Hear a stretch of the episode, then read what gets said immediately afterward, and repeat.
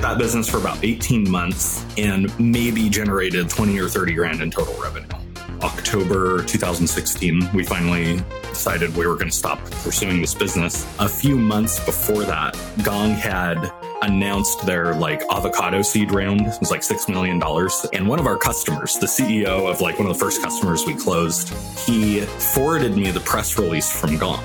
And he goes, sounds like your space is heating up. He almost like meant it as like a get your shit together. I was like, we're done. Like Gong's to crush us. I knew of Amit, right? The CEO of Gong. And I was lucky enough that Amit reached out to me first. So now I can like kind of play coy. And he was like, Hey, I, you know, I heard you're closing up shop from some of your customers. I hope it's not true. But if it is, I would love to have you come run product marketing over here. After interviewing with some of the other companies too, I decided to join Gong.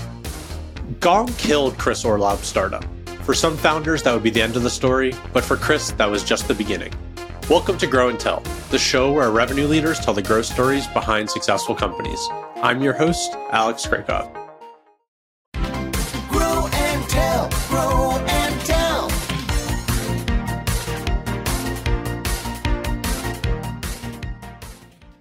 Back in 2015, Chris Orlob founded Conversature, a conversation intelligence tool. Unfortunately for Chris, Gong, the eventual category winner, was founded the same year. But just as the doors were closing at Conversature, a door opened at Gong. In 2016, Gong's CEO reached out and offered Chris a product marketing role as their 13th employee.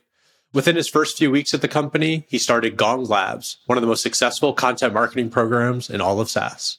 In his six years at Gong, Chris had stints as their director of product marketing, head of sales for their growth segment, and head of sales and go to market for new products. He helped Gong grow from 200K to 200 million in revenue and over a $7 billion valuation.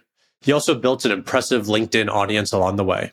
In 2022, he left Gong and leveraged his audience into co-founding P Club, a sales learning platform, and Quota Signal, a tech-enabled revenue team hiring service. In today's episode, Chris joined me to talk about his origin story at Gong, why Gong succeeded with only three sales reps, and how Gong beat out Chorus. Plus, we discussed the transition from operator to entrepreneur at P Club and how he sees the future of sales tech playing out. I hope you enjoyed today's conversation. So before Gong, you started a company, Conversature, which was an early pioneer in what became the conversation intelligence category. I'd love to know what led you to start the company and why did you pick this emerging product category? Well, it is generous of you to say that we were an early pioneer. I, I, don't know if I could uh, describe myself in that company as lofty as that. But when I started, or shortly before I started that, I was a regional sales manager at a company called InsideSales.com.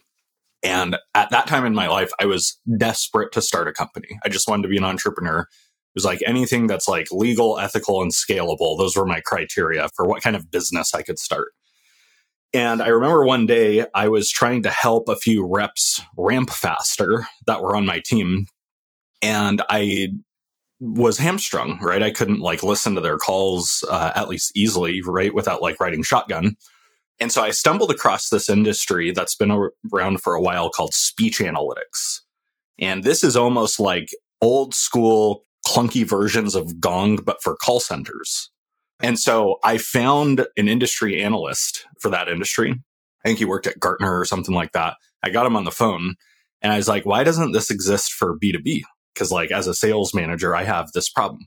And he goes, I don't know. And that was enough for me. I had saved up enough like life savings at that point where I was like, okay, this is what I'm starting. So shortly after that, I left my job. Uh, horrible timing. It was like right after, uh, I think my son just turned one years old. And so like lots of reasons to not be starting a company. And I went and my co-founder, who's my current co-founder uh, in my existing business and P Club, he joined me and, and that's how that got started.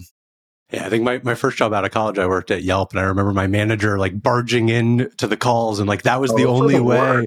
The Especially when they're like whispering in your yeah. ear, and the push other harder, push like, harder. I can't yeah. do this yeah. at the same time. You're like, go past that objection, and it was just like the craziest thing. And I knew nothing about sales at the time, and I'm still not amazing at sales. But yeah, that was it's so much better now as a founder. I can just go listen to all the Gong calls and and get a sense of things. So yeah, it's funny how how far it's come. I'm curious, how far along did you get into the business? Like, did you have a working product? Did you have customers? Like, uh, yeah, how far along did you get? Yeah. We had working with air quotes around it. Yeah. I think we did that business for about 18 months. and maybe generated like 20 or 30 grand in total revenue. And so, I mean, my hair is pretty gray. That comes from that period of my life, right? Just like living off of life savings, watching my bank account go like this every two weeks so that I could pay my family's bills. So we, we got to like a minimally working product, a handful of customers, and it was like a really long story that led us to like finally throwing in the towel. There were a number of reasons that we eventually did. This was like October 2016. We finally decided we were going to stop pursuing this business. And I told the handful of customers we did have to go check out Gong. A few months before that, Gong had announced their like avocado seed round. It was like $6 million. And so now they were like, you know, out in the world.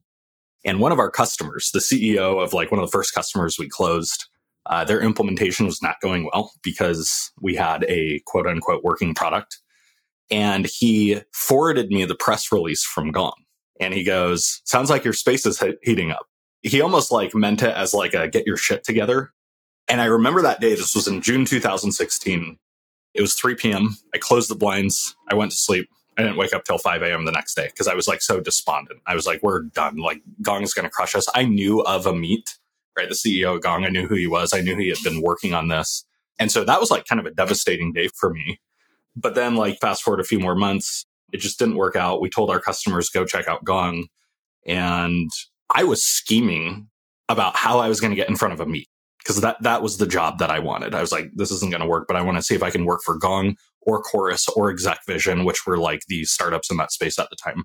And I was lucky enough that Amit reached out to me first. So now I could like kind of play coy. Position of power. Yeah. exactly. I still have like the LinkedIn message and like I joke about how coy I was playing with him, but I was like really excited and he was like, Hey, I, you know, I heard you're closing up shop from some of your customers. I hope it's not true. But if it is, I would love to have you come run product marketing over here, which I'd never done. Like I've never worked in marketing for some reason at that point in my life. I wanted to try my hand at product marketing. And so I just, after interviewing with some of the other companies too, I decided to join Gong. And so you started in product marketing at Gong, which can mean a number of different things. Do you remember like what your early conversations were with Amit, where I was like, "Hey, you're doing marketing now. You should focus on X, Y, and Z." Like, what was sort of your mission at the beginning? Amit had no job description for me. And I think he did that intentionally, right? He was just like, I saw how you can market your own business on a shoestring budget. I want to see if you can do the same uh, for for us. And so my first boss at Gong was Udi Ledergor, who's still over there. He's chief evangelist. At the time, he was VP of marketing, eventually went on to become CMO. And he had me write my own job description. He's like, you just tell me what you want to do here and like what kind of impact. And so it was much more an external facing role than what a lot of product marketing is, right? A lot of product marketing is equipping internal customer facing people to like tell the narrative and we didn't have those people, right? We had no, Amit was selling at the time.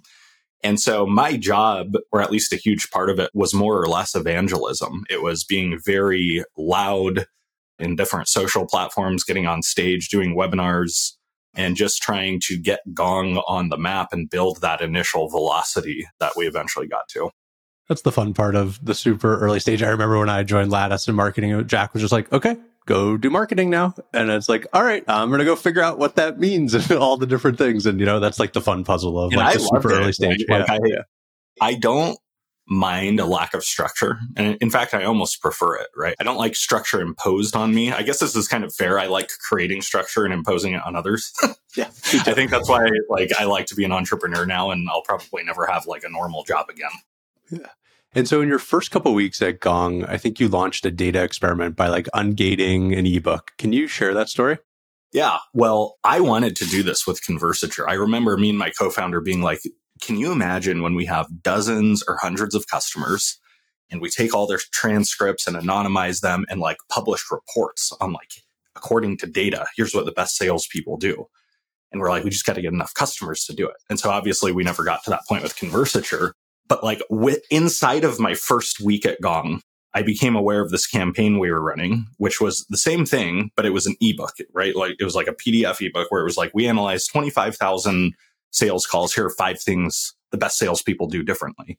And I'm sitting here steaming at the ears because I'm like, this thing will go viral and we're hiding it behind a landing page. Like this is good. And so I email Udi and Amit and I'm like, can I turn this into an article? And they're like, yeah, go for it. And I wrote this article like over the weekend. Again, like this was like within week one. And I had to decide where I was going to like place it. Like, was this a LinkedIn article, whatever? For some reason, we decided Sales Hacker at the time was the best outlet for us. And it actually turned out to be a good idea because we published it and it got like thousands of shares immediately. And we were like off to the races, right? Like there was kind of this moment we had where we're like, all right, so like, is that it? Is that our next campaign? We did the data thing and we're like, well, there's probably one or two different angles we can take. Like, let's get our data science team to analyze some more calls and let's try this two or three more times. A hundred articles later, they're still going with that, right? You would just find different ways to cut the data and different questions to answer. Gong still does that to this day. The impact that had on the first two years of the business was incredible, though. Just the word of mouth and the virality and the inbound demand it was generating. Why do you think the data play worked so well? Why do you think people in sales were just so hungry for this like data content play? I think there's two reasons. One is just there's never been any data validating what actually works in sales, aside from like Neil Rackham in the 80s, right? He did the spin selling experiment where apparently he and his team like did shotgun ride alongs with 30,000 salespeople. Interesting. And so this is like the closest thing real data as the world had ever seen. The other thing though, which is kind of dumb, is just how much of the data validated what people wanted to hear. Like you go through the comments and they're like, I totally agree with this data. I've known this for years. And you're like, well, I agree with the data. That's a weird thing to say. Like, it doesn't matter if you agree with the data or not. it's just there. It's fact. But a lot of people just loved that their, you know, notions of what works in sales, or at least many of them, uh, were validated with data. I don't know what the brain science is behind that. I'm sure there's something super interesting if you got into it and like dopamine just flowing or something like that. But I don't know. That's, that's the best I got. Yeah. No, I imagine just a bunch of, you know, VPs of sales like running to their founders or whatever, being like, see, I told you, see, I told you, uh, the, the data is real, right? And like it, yeah. it, it, also fits into like the social psychology of you share things that you believe in and reaffirm. So I don't know, it makes, it makes a ton of, of sense. And people always say, I don't know, data is a great way to get PR and all that. So I'm sure that, that worked well. Totally. I'm curious, like, how did you actually work with the data science and product team? Because I've tried this in the past and it can sometimes be like a challenge to get their resources, get them to focus on things that help marketing usually requires exec sponsorship. Like, yeah. were they just fully bought in or what? Amit, was, Amit was adamant about this. We hired like a data science firm within like a couple months to work with our data science team. And their entire job was to like work with me to analyze different cuts of the data and answer different questions it was not just like exec buy-in. It was like Amit is like, I want to see an article like this every two weeks. And so like the entire company was behind this. And then why did you end up picking LinkedIn? It seemed as like a primary distribution channel. I think you were pretty early to that. Why did you go there? Just simple. Sales leaders are on LinkedIn, right? It's where our market congregates and still does, right? That's where they are. And we tried other avenues that never really worked, like in addition to LinkedIn. Like even to this day, I don't have Twitter figured out. Like this morning, I'm like, I'm gonna get Twitter working. and I don't know if I ever will. And maybe I don't need to, but that, that's why we chose LinkedIn in the beginning. It's just that's where salespeople and sales leaders were, and that's where they spent their time. Makes sense. I've heard you say you were like a sales guy in disguise running product marketing. I'm curious how did how did your background in sales like help you do marketing? There is this guy named Eben Pagan who uh, I learned a lot from as a marketer. He's like a direct response marketer. He sells like information products and teaches entrepreneurs how to be very good marketers. And one of the things he said in one of his seminars really resonated with me, which was if you want to learn how to sell one to many, which is what marketing is, you will be best served by first figuring out what works one to one. Because if you know what works one to one, it is far easier to scale that out into a one to many way. And I'm not saying like to be a good marketer, you have to have sales experience because that's an exaggeration, but it helps, right? Like if you're a product marketer and your job is to put together a sales deck for salespeople to use, and you've never had to go eye to eye or toe to toe with another human being and ask for their money, you question whether that's the right person to put that sales deck together. Right. So, I mean, just having that skill set of what works on a one to one basis amplifies in many cases your ability to market well in a one to many way. And I, I, assume you just like so deeply understood the ICP because you were oh, the yeah. ICP, I, right? I mean, you know, yeah. This is what I've done my entire career is, and I tell people this, like sales technique is important, but the more fundamental piece of knowledge you can get is understanding your buyer so well that you can peer into their soul. If you can get to that point, everything becomes far, far easier. I'm curious how Gong's marketing sort of scaled over time. Like, how is it different in the early days from zero to 1 million, then one to 10, then 10 to 100 and, and beyond? Like, were there things that were noticeably different or was it kind of the same just on steroids? Like, how did you sort of think about that evolution? Was, uh, at least while I was in marketing there, it was the same, but on steroids up until like 20 or 30 million in revenue. I won't say who it is or what company he works for, but there was this other like semi famous CMO at the time. And he goes out to like a cocktail party with Udi. And he asks Udi, he's like, how, how many people are in your marketing team? And Udi was like, three, not counting me. And the guy's eyes popped out of his head because like Gong is super well known at this point. And he's like, I have a team of 40 content writers and we're not doing the same work as you guys. Please do not tell my CEO that you only have 30 people on your marketing team. And I don't say that as like a, oh, we were so talented.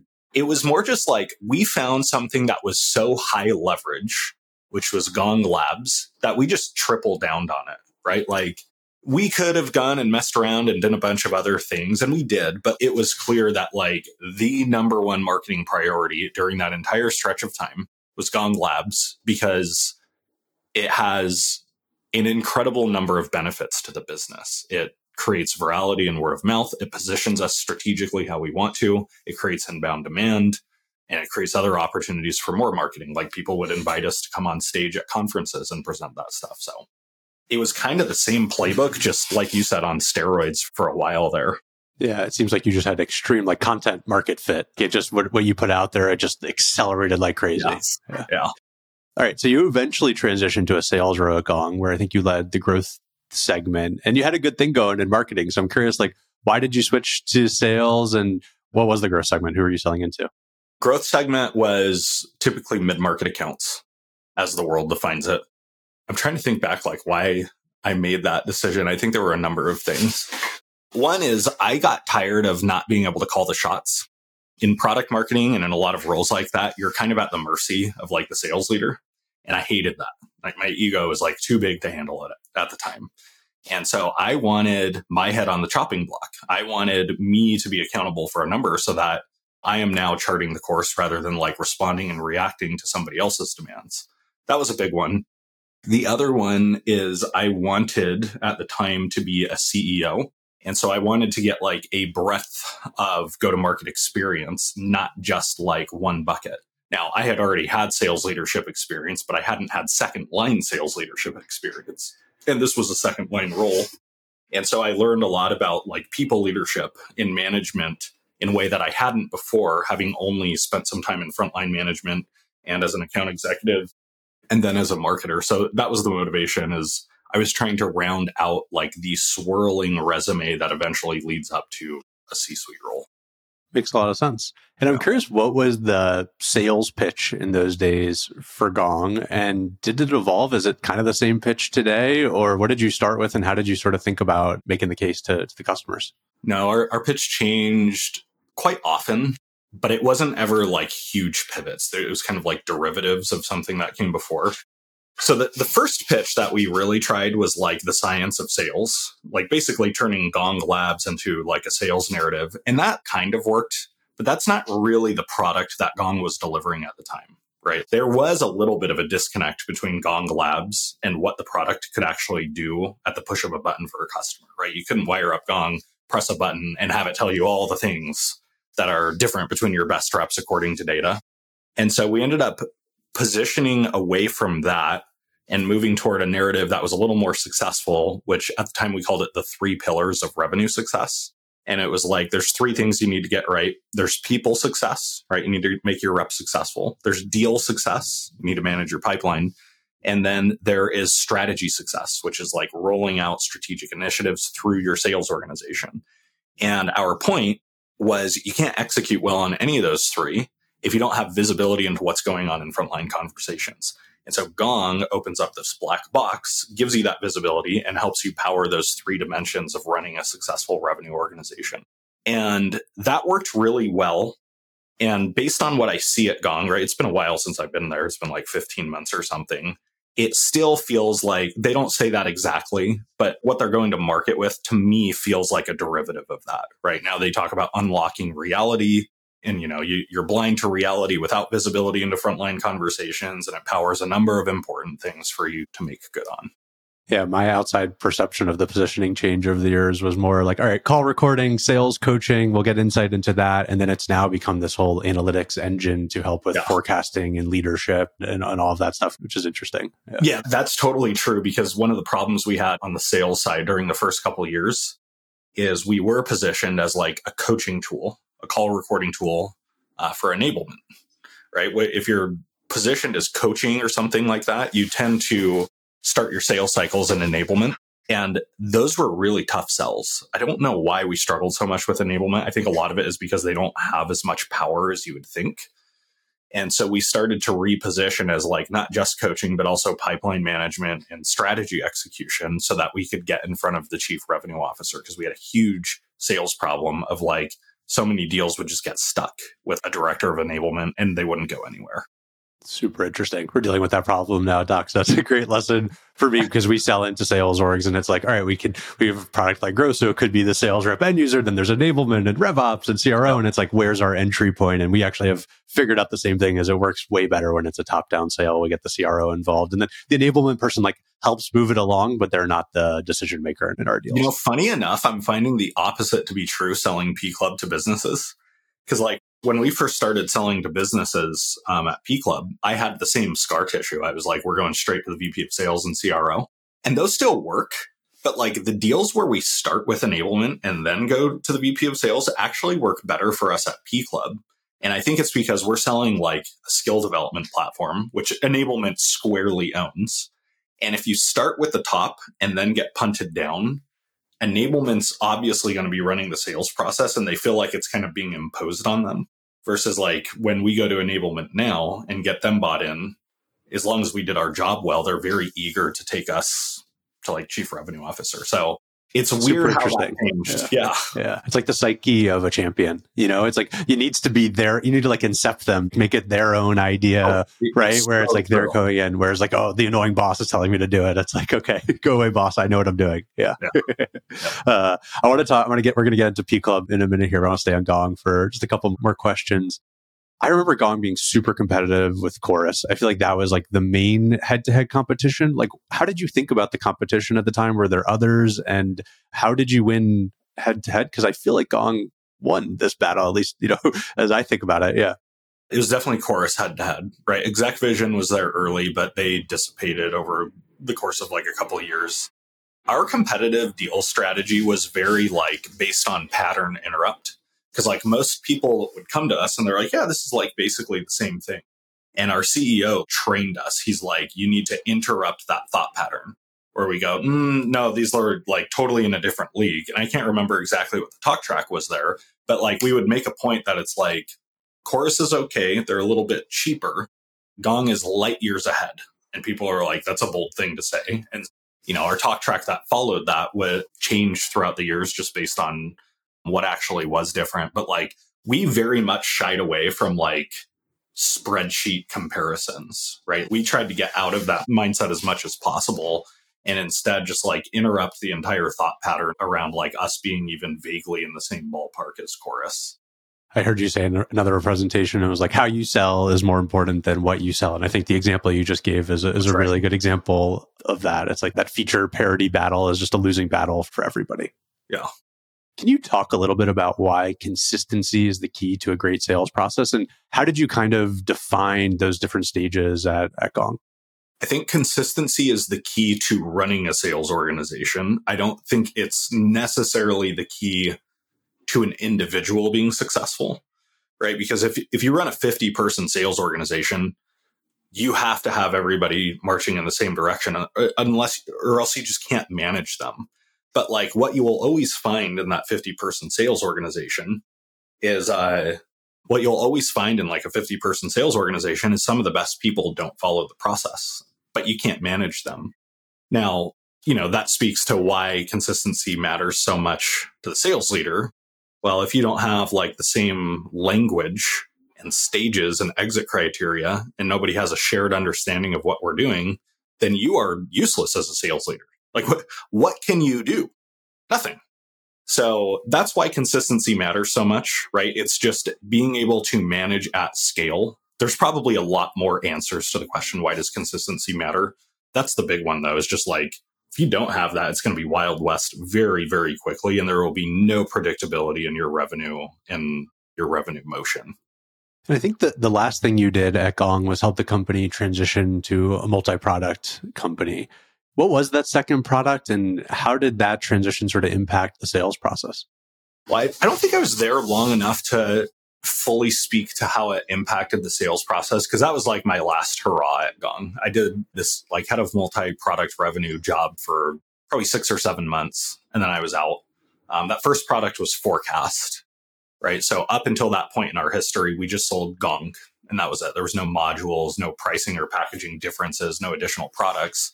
And so Forecast was the first separately monetized bolt on product that we sold.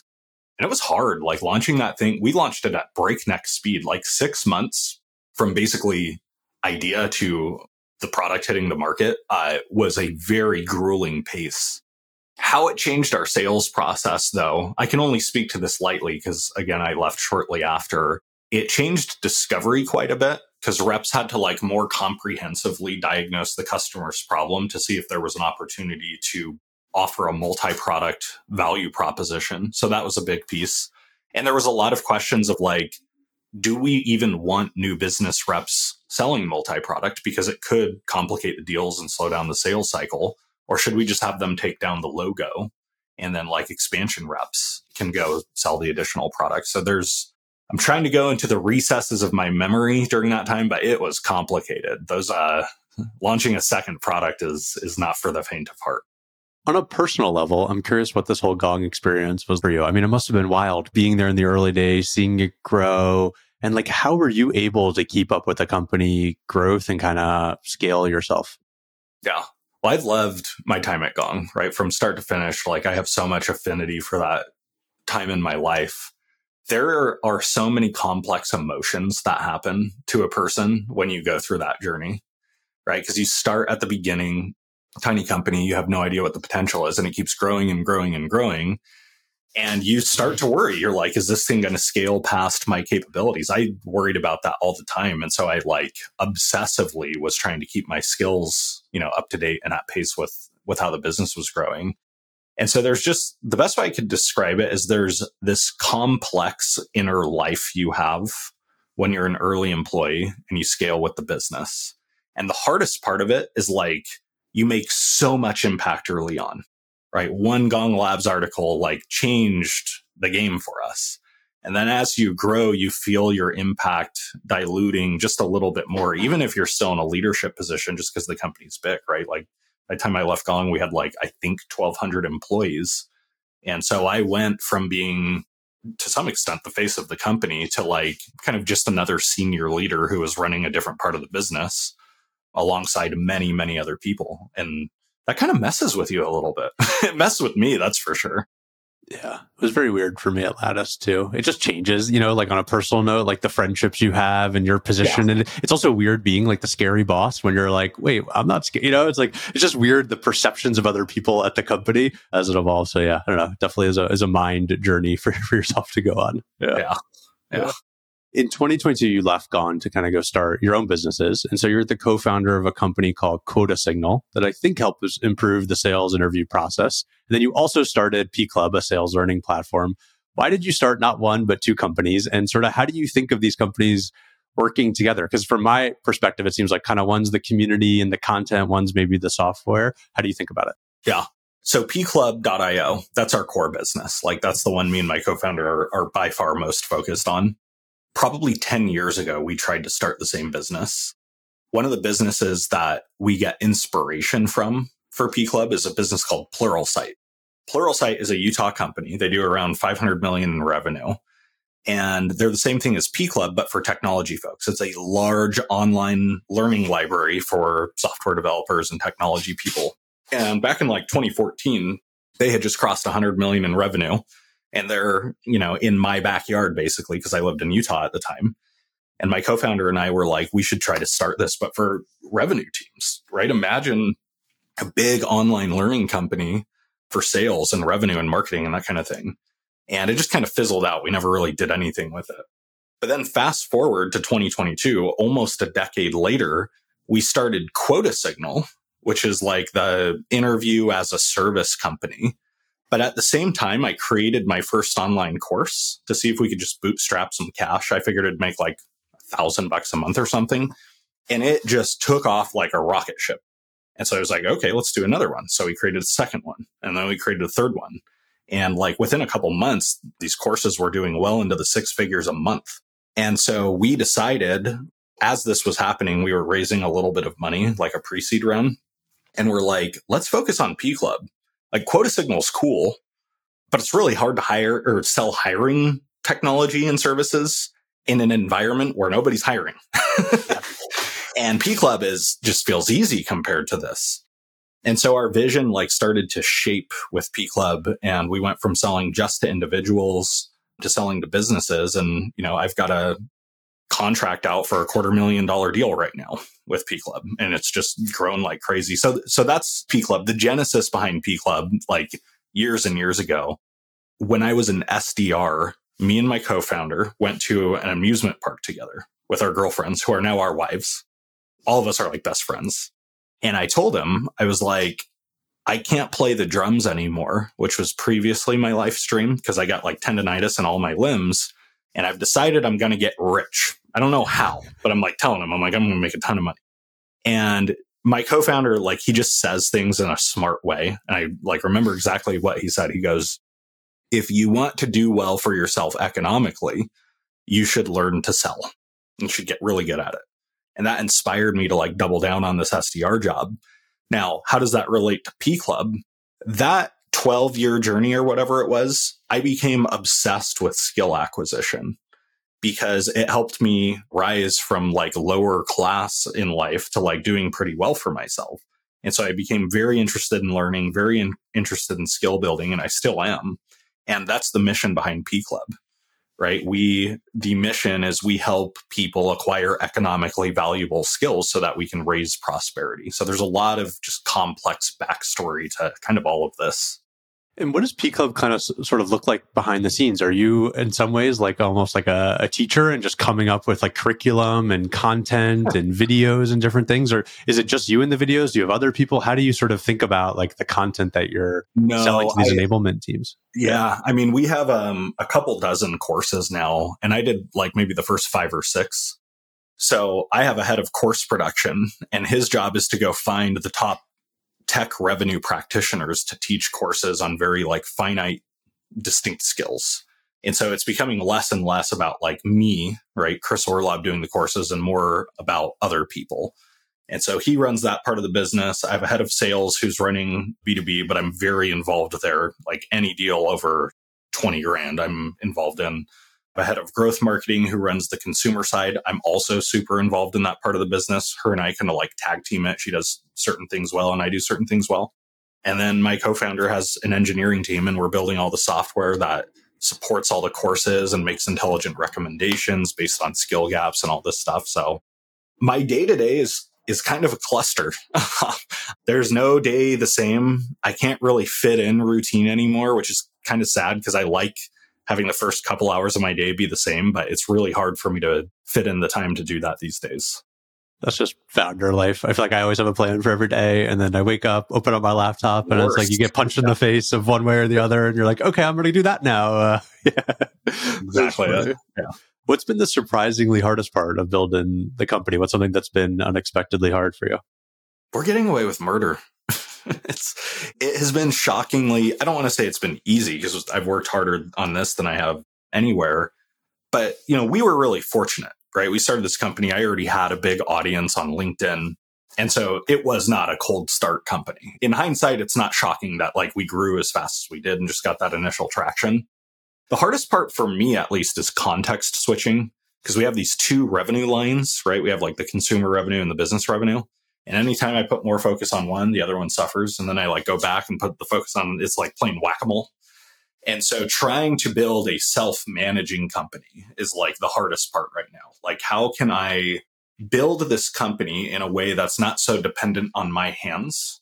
And so I can take a step back and like dissect the company from the outside and think about what we should be doing differently rather than like so much day to day execution. It makes a lot of sense. Uh, it's like relatively easy in the sense that, yeah, you have this giant LinkedIn following. You did the smart thing of like, go build the audience and go build the customer base and then go sell the product into them, uh, which I think is like what I've, you know, tried to do a little bit, but nowhere near as successful. But yeah, no, it makes sense. Um, so yeah, most people know you from like your viral LinkedIn post. Like, how have you thought about curating that audience over time? And I know it started in the Gong lab side, but yeah, can you take us behind the scenes a little bit of how you think about your own channel?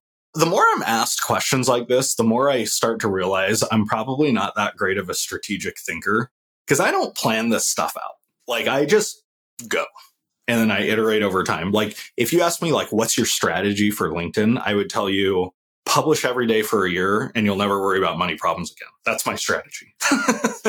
now, now, I'm sure I could articulate a better strategy, but I never had like some master plan, you know, of how I was going to do it, how I was going to like build the audience in a certain way. I just had, if you wanted to really condense it, it's just, I want to create concrete value for people. And if you do that and you do that consistently and you have a unique, insightful taste or take on things, then a snowball starts to form. And as long as you're consistent with it, then it's all downhill from there. One of the things I've struggled with is just in the chaos of building a company. It's like carving time out to write and think about things and make genuinely interesting posts and things like that. How do you think about your own content schedule? Are you like bulk writing a bunch? Do you have a team helping you a little bit? How do you sort of think about that? No, that's, yeah. The first thing is like, to me, getting LinkedIn posts and stuff like that out the door is as important to our business as breathing is to a human because like we generate a lot of B2C revenue from that. We get a lot of inbound demand. And so if I'm not doing that, I'm like kind of killing, not killing, but slowing down our revenue. So it's not a nice to have for our business. Like right now, it is like, it is very much the nexus point of our entire like marketing and go to market. So that's one. How do I tackle it? Just through chaos. I've tried to like outsource this. I've, I've paid people like twice and I've used none of their posts just because like I can't get their voice to match mine. And I had this moment the last time I did this that failed. This was only a couple months ago. I paid, you know, some guy $6,000 a month to see if he could do this and he couldn't. And the realization I had is this is a super strength of mine, like writing. And it doesn't make sense to outsource a super strength. Outsource things that you're okay at and bad at, or maybe even good at, but don't outsource the super strength. And so I finally like made this decision that I wasn't going to try to hand that off to somebody else. I don't bulk write. It just burns too much like brain power. I can't imagine sitting down for like five hours on a Sunday and trying to write everything in advance. That sounds like I'd rather put bike spokes in my eyeballs. and so I don't do this every day, but I do do it most days. I try to find a 90 minute window every day where it's just content creation. And it's usually like 45 minutes of that is on LinkedIn. 15 minutes, I'll do a very quick and snappy podcast episode and I'll try to fit some YouTube videos in. Although I'm not a YouTube expert yet, I aspire to be, but I'm not there yet. That was actually my next question. I was curious how you're thinking about YouTube because, you know, I'm trying to do that. That's why you're actually on, on, this podcast too. Like, how do you think about YouTube channel and why are you picking that as like, you know, potentially your, your next LinkedIn distribution? Yeah. Well, I mean, if I had my druthers, I would do everything. I would be like three days or three times a day on LinkedIn, five or six times a day on Twitter, once a day on YouTube, once a day on podcast, like just a immersive content machine. But we're still a small team, so I can't do that. And so YouTube just feels like the most natural place to go from here. I'm still not sold on Twitter. I still kind of just screw around with it. I have no idea if I'm going to be able to build an audience, but it's obvious that there's enough sales oriented professionals on YouTube. So that's why I'm doubling down there. Instagram's interesting to me, but like this is another like bike spokes on the eyeball thing. I don't want to like take this and like be talking on my phone six times a day. It just doesn't sound fun to me. Yeah. I mean, I, I think YouTube, I'm very bullish on YouTube as a future channel too, because I think it just has such an amazing distribution engine built into the platform. And I think B2B content is pretty underserved there. Right. And I think over time that just becomes more and more of, of the channel. So we'll see if see what happens. All right. I'd love to end today's conversation talking about a little bit about the future of sales tech. Sales tech stacks are sort of consolidating and there's like this war going on between, I feel like all the major players outside of the CRM category, Gong, Outreach, Clari, ZoomInfo are all sort of going after each other, building each other stuff.